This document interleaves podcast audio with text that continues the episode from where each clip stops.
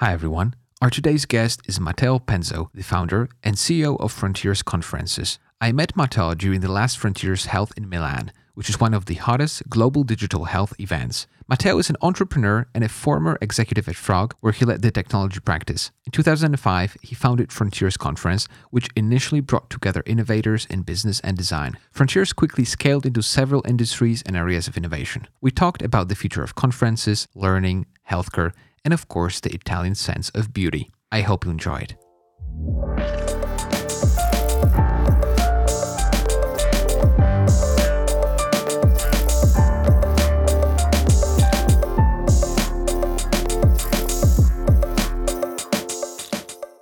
Hi, Matteo. Thanks for joining today. Hey, Oscar. Thanks for having me. Where does this podcast find you? Well, I'm currently in my home in Milano. Just got back from a quick trip to the Alps, followed by a vacation to the U A E, to Dubai, which is one of the places of my heart. I think I was actually born in the Middle East in one of my previous lives, because it's a place on earth where my soul finds peace every time I'm there. And while talking about your soul and your kind of internal motivations, tell us more about what made you to become an entrepreneur. For me, entrepreneurship has always been a tool. Since the very early stages of my life, I had this need of making things real. So I constantly ideate new stuff, and I just can't live with this stuff in my mind. So I need to bring it to the world. And entrepreneurship, it's a great way for me to execute upon this need. And so could you tell us about how did you start? What was your entry point to the industry? So back in the early two thousands, I was teaching with my current partner in crime, Leandro. I was teaching at a master course in interaction design. He was covering the design aspects. I was more covering the technical aspects behind using code to develop interactive systems for the digital world. And once per semester, we were merging our lessons in order to have three, four hours to bring professionals from the field to present to our students and show them what was the aim and the real job of an interaction designer. And back then, even the term user experience was something new, was something even difficult to sold to organizations. So it was important for us to show the path ahead of them. Once this course, I think we taught for a couple of years at this university in Milan. And once this course got to an end, we still wanted to have this moment moment of the year to be kept alive. So we said, hey, why don't we organize a conference around it? And the background we were building this conference around was that conferences in Italy were pretty dumb. I mean, the experience was nowhere to be found. Food was crappy, speakers were crappy,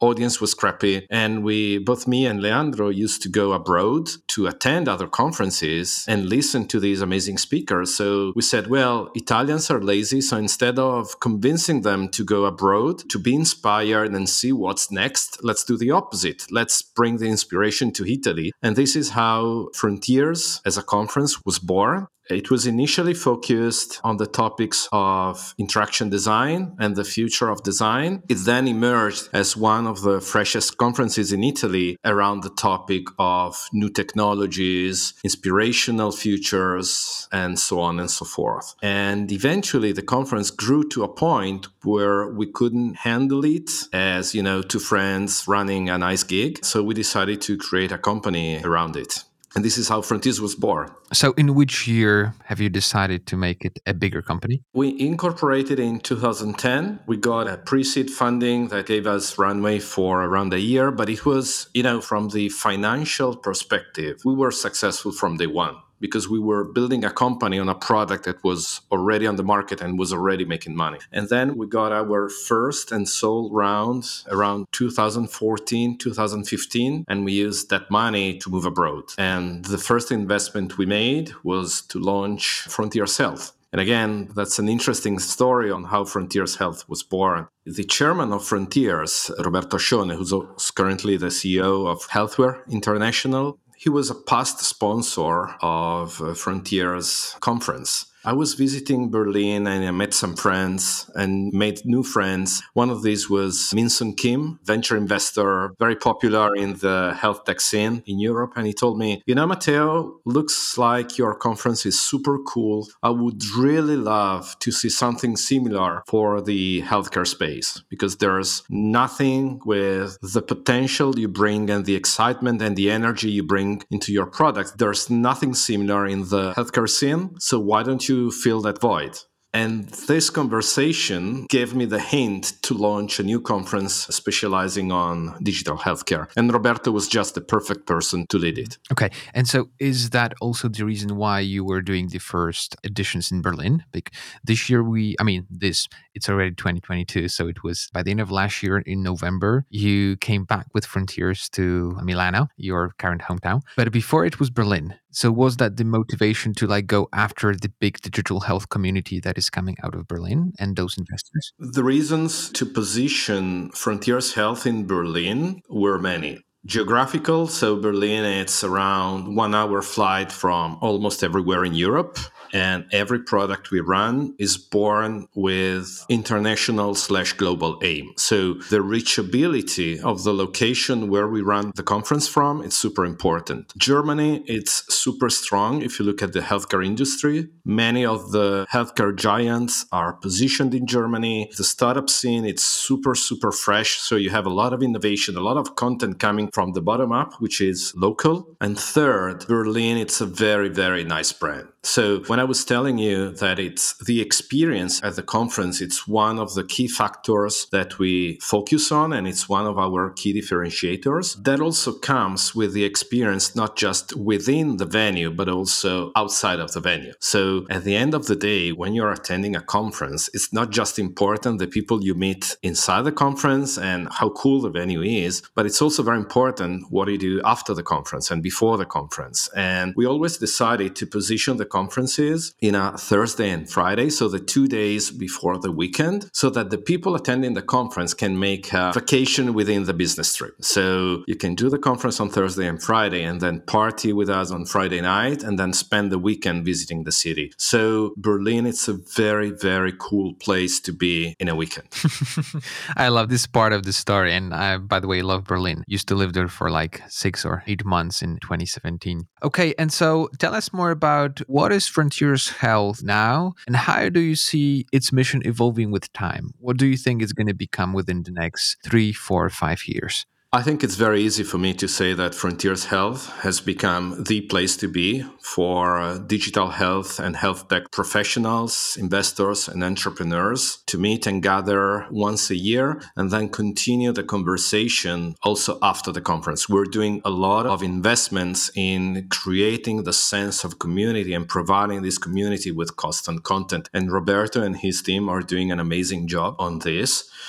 And I want this to keep going and keep growing. I think that the two days of the conference provide the ignitor, the ignitor to your inspiration. So it helps you being inspired. And then the way we're evolving it is that they will keep you inspired throughout the year till the next meeting in person or online with us. Right. And I remember your opening talk, your keynote at Frontiers Health twenty twenty-one. You were talking about so many new products and new niches on which you want to focus. Could you tell us more? The conference business at large has been completely disrupted by COVID. I remember I was running one of our newest products, Frontiers Next Wellbeing, in Dubai in February twenty twenty, right the week before the entire world completely shut down because of COVID.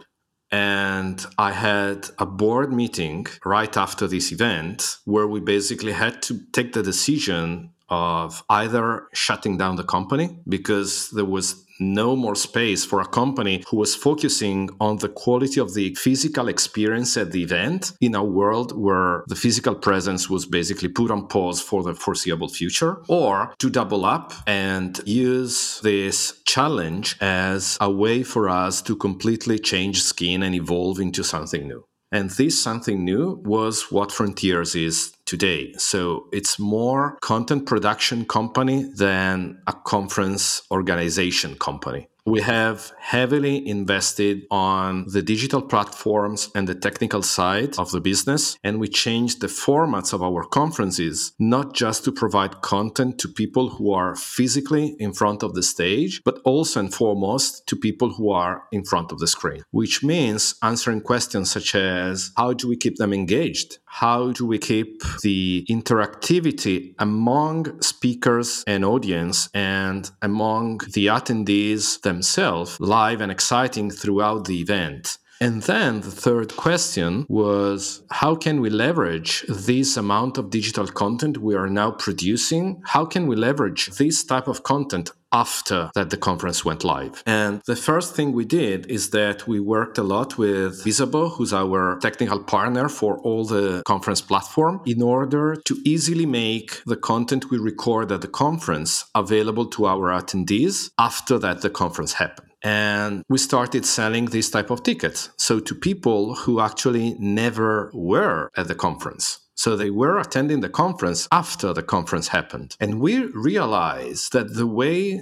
these users, these customers, were consuming our content was non-linear. They were not watching the opening keynote and then staying connected eight hours all the way through the end of the day, but they were cherry-picking content. They were starting a speech, interrupting their usage of that speech, their consumption of the speech at the middle of it, and then maybe coming two days later to finish it. They were focusing on some of the topics and they were disregarding, completely disregarding others. So by looking at this data, I said, why should we force these people to do the effort of cherry-picking our content? Why don't we pre-package this content and provide it as an immediately snackable solution to our users? And this is how Conference Bytes was born. And Conference Bytes, conference bytes dot net, is our newest product, purely digital, where we pre-select vertical topics from our conferences. We started from the Wellbeing Conference, Frontiers Next. So we now have vertical topics on longevity, on nutrition, on mindfulness, on corporate well-being. And we create small packages lasting between forty-five minutes and sixty minutes. So it's basically your lunch break or your breakfast or your commute to the office. So you can consume this content and then pass to the next topic. So this is truly exciting for me, because if you look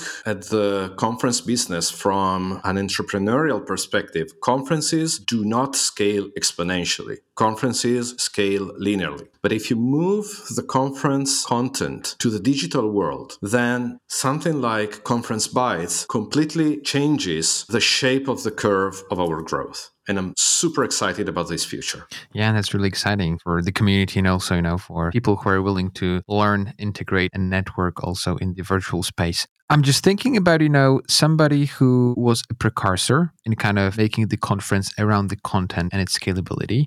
And I'm thinking about TED. Do you think that TED, TED Talks and TEDx was a kind of first organization, you know, pushing this thing forward and starting this, say, new change years ago? I think TED has always been a super inspirational point for me and the rest of my team. It's like where everybody in the conference world would love to tend to, both in terms of curation of the content on stage and organization of the digital content off stage. I think, yes, they were a precursor in terms of making their content available for the online world. But I think that what we're doing now, it's completely different from what they were doing. So in terms of conference entrepreneur, I see all the video that TED is publishing online as a way to convince people and sponsors to spend money on their conferences. What we're doing with Conference Bytes is to create micro conferences based on the theory of micro learning. So the smaller the chunk of the subject I can convey to you, the easier for you would be to learn something new. And I'm not even interested in having users buying all the courses we have on Conference Bytes. I'm interested even in finding the one people who's willing to listen from the greater speakers in the world about one specific subject, spend five euros, because that's how the pricing goes there. One byte costs five euros for one day. Be inspired and then go there and create something new. So for us, the microconferencing product is completely separated from the conference product, because in the conference, we focus on the experience. In the Conference Bytes, we focus on the content. Okay. And is there any perfect time window when it comes to the length of this short chunk of content? Is there anything you would say is perfect for users in terms of its length? So what we're doing now seems to work with our users. So the majority of the users, ninety-five percent of the users, start the Conference Bytes and end it within its own duration. I think this is also driven by the fact that we pre-select content. So you're not entering something where you need to find what will be interesting for you. You're entering something that you know already before buying it, before subscribing, that you will be interested at. So it's like the people listening to this podcast. Your listeners listen to you and invest the time of the day to listen to this episode because they know they will find something interesting. Okay, so Matteo, I'd love to get back to the strategy of your organization, of Frontiers. We'd love to understand what are the next steps for you expanding globally. You started in Berlin, you started in Milano, but I know you have truly global plans. Yes, in terms of strategy, my plan is to launch a new product. And with product, I mean a new conference every two years. So we run edition zero every two years. If that edition zero properly strikes, then we develop that product, we found a partner, and then it grows to become the new Frontiers Health. So we did that in two thousand twenty. We launched this new conference I was mentioning, Frontiers Next Wellbeing, focusing on well-being at large. And I always start from my centers of passion. So I do believe that as human beings, we need proper healthcare, but also we need to pair this with being well. So that's why we launched a well-being conference. It started partnering with the U A E government, specifically with the Minister of uh, Happiness and Well-being of the U A E. And that's why we headquarter this conference in the Middle East. We ran the second edition in a hybrid fashion this year, both in Riyadh and Dubai. The reason of geolocating this conference in the Middle East is because I believe it's a very special place on earth where you're not just talking about well-being, you can influence the processes and the politics to make well-being real. So from there, it's much easier to bring this movement to the rest of the world. So this was born in two thousand twenty. This year, we're launching a new product, new geography. The product is called Frontiers X Presence, where we will be exploring spatial computing, the metaverse, virtual reality, and beyond. This product will be headquartered in San Francisco with other venues in Boston, Madrid, and Milano, and obviously online V R. So this is where we will be experimenting with a new technology to bring people together. Super excited about that. This will be our edition zero. We run kind of ghost pre-conference with some selected attendees, which went very well in terms of content. And I can't wait for it to be real. I told you about my need my inner need of bringing things to life. So I can't wait for the conference to happen. And obviously, we will be further developing the digital versions of our content. We will be heavily investing in Conference Bytes, and we will be heavily investing in having a super strong community of our conference attendees and bring them together and bring new, fresh content to them. What makes you most excited in terms of new technologies in healthcare? Is there any particular niche, you know, that you would advocate for? I wouldn't speak about a niche. I would speak about a trend. Everything in healthcare that was happening in person will eventually happen online. Everything, right? And it could be meeting your physician. It could be running trials for new medicines. It could be therapeutics that will be curing you. But the one trend I would bet on is the dissolving of the atoms into bits, also for medicine and healthcare.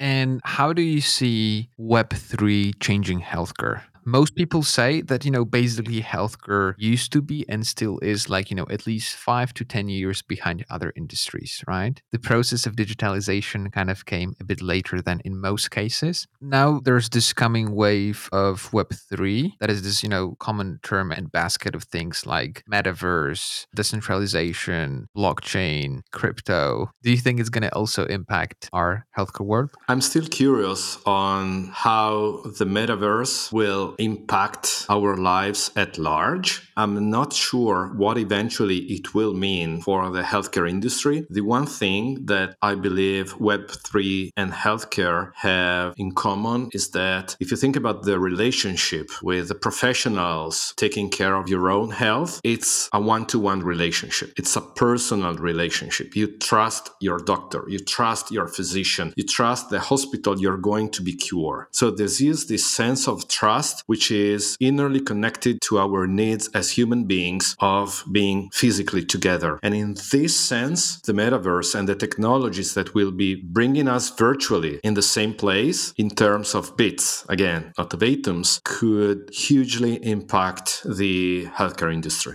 Okay. Is there anything you'd like to ask our community for? We have a very engaged crowd of listeners, so I don't know if you have any asks. Yes, I'm curious of how the impact of the new technologies in digital health are having on them. Because I'm coming from a super, super specific perspective by running a conference on digital health. Obviously, I have both the privilege and the bias that, in a word, digital health will rule them all. But is this truly health? Happening in their lives? Do they feel that digital health is there, or do they feel that digital health is still something to come? I'm asking this because even if I look at the audience we bring together at our conferences, it's an audience made of forward thinkers. It's an audience made of patients who already uh, organize themselves in digital communities. It's an audience made of healthcare organizations who are already investing in digital healthcare. So it's kind of a bubble. And I would be happy to leverage this opportunity to look beyond this bubble and understand how much of the reality we're seeing, it's really real. Okay.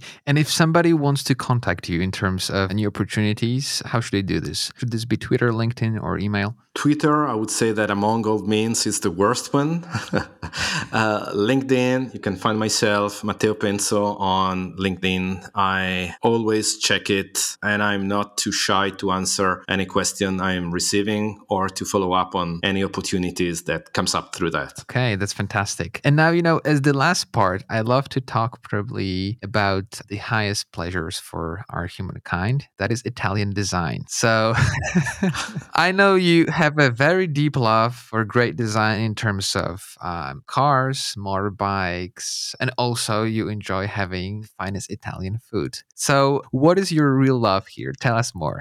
Well, I'm driving a German car, so, but I do have a Ducati motorbike, so I'm kind of bringing back the sense of Italian design. Well, I spent a large chunk of my professional life leading the technology team at Frog, which is one of the major design shops out there. And obviously, this put me in touch with some of the greatest designers in the world. And more than my love for design, I would define myself as an hedonist, so I like the beautiful things in life. Life, everywhere they are. It could be food, it could be a tailor-made dress, or it could be a sunset. I mean, some of the most beautiful things in life are for free. It's more about the energy. It's more around the beauty for your soul than the beauty for your eyes or your tongue. But the one thing that has always been a kind of fil rouge in my life, it's the love for beautiful people. So I have the need of being surrounded by people who are so much better than me because they are my inspiration, and I'm constantly looking for new inspiration. And this is almost this might also be, you were asking why I started a conference company, maybe also because this is the fastest way for me to get in touch with amazing people and super inspiring human beings. In terms of food, I am a foodie. I always scout new restaurants when I'm traveling. And the one basic rule I have is that I never eat Italian outside of Italy. I would say because it's super expensive. And in the best case scenario, it's so much worse than what my mom would cook me. And my recipe is to always eat local. Okay. Doesn't need to be luxurious. Doesn't need to be posh, but it needs to be true. And this is a good suggestion for all the travelers and adventurers out there in order to be in touch with the true beauty of the places you visit. And so last question, what is your favorite place to eat in Milan? Where should we go once we visit? There's a secret bar called nineteen thirty, which is inspired by all the things happening in the thirties. And the owners are very popular bar owners in Milan, very popular mixologists. So they have a series of cocktail bars, super successful. But they decided to do something very interesting. They spent two years furnishing this place, which from the outside, from the street, will look like Latteria from the sixties. So a bar where you go and have your coffee or a cappuccino. But then if you know the place, you are admitted through a secret door into a separate space, which is completely furnished with stuff coming, originally coming from the thirties. So it could be chairs, it could be sofas, it could be lamps, the glasses, the spoons, the dishes. Everything is originally from that era. And man, they do the best cocktails globally. I've been, you know, during the past years before COVID, I was heavily, heavily flying around the world. I was on an average of two hundred, two hundred fifty flights per year. And the one thing I was doing is that in every places I was going, I selected the best bar, what was known to be the best bar in town, and went there and asked for an old-fashioned. Why the old-fashioned? Because it's something I enjoy here in Milan. And if you think about it, it's a cocktail, which is a classical. So everybody should know it, should know how to do it, but it's also complex to be done properly. So I was using the old-fashioned as the common thread upon I was measuring these new bars. And still, nineteen thirty comes up as my favorite place to be globally and my favorite place to be in Milan. A big shout out to our community. Come down to Milan and visit nineteen thirty. And call me to be invited there. That's right. Matteo, thanks for joining today. It was a real pleasure. Thank you, Oscar. Thanks to your listeners. And see you all at Frontiers Health next year.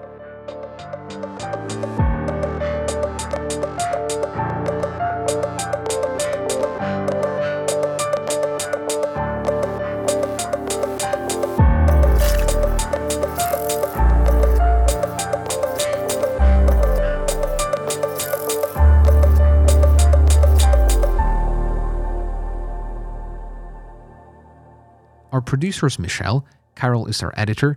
If you like what you heard, please follow, download, and subscribe. Thank you for listening to DigiSection from the Health Podcast Network.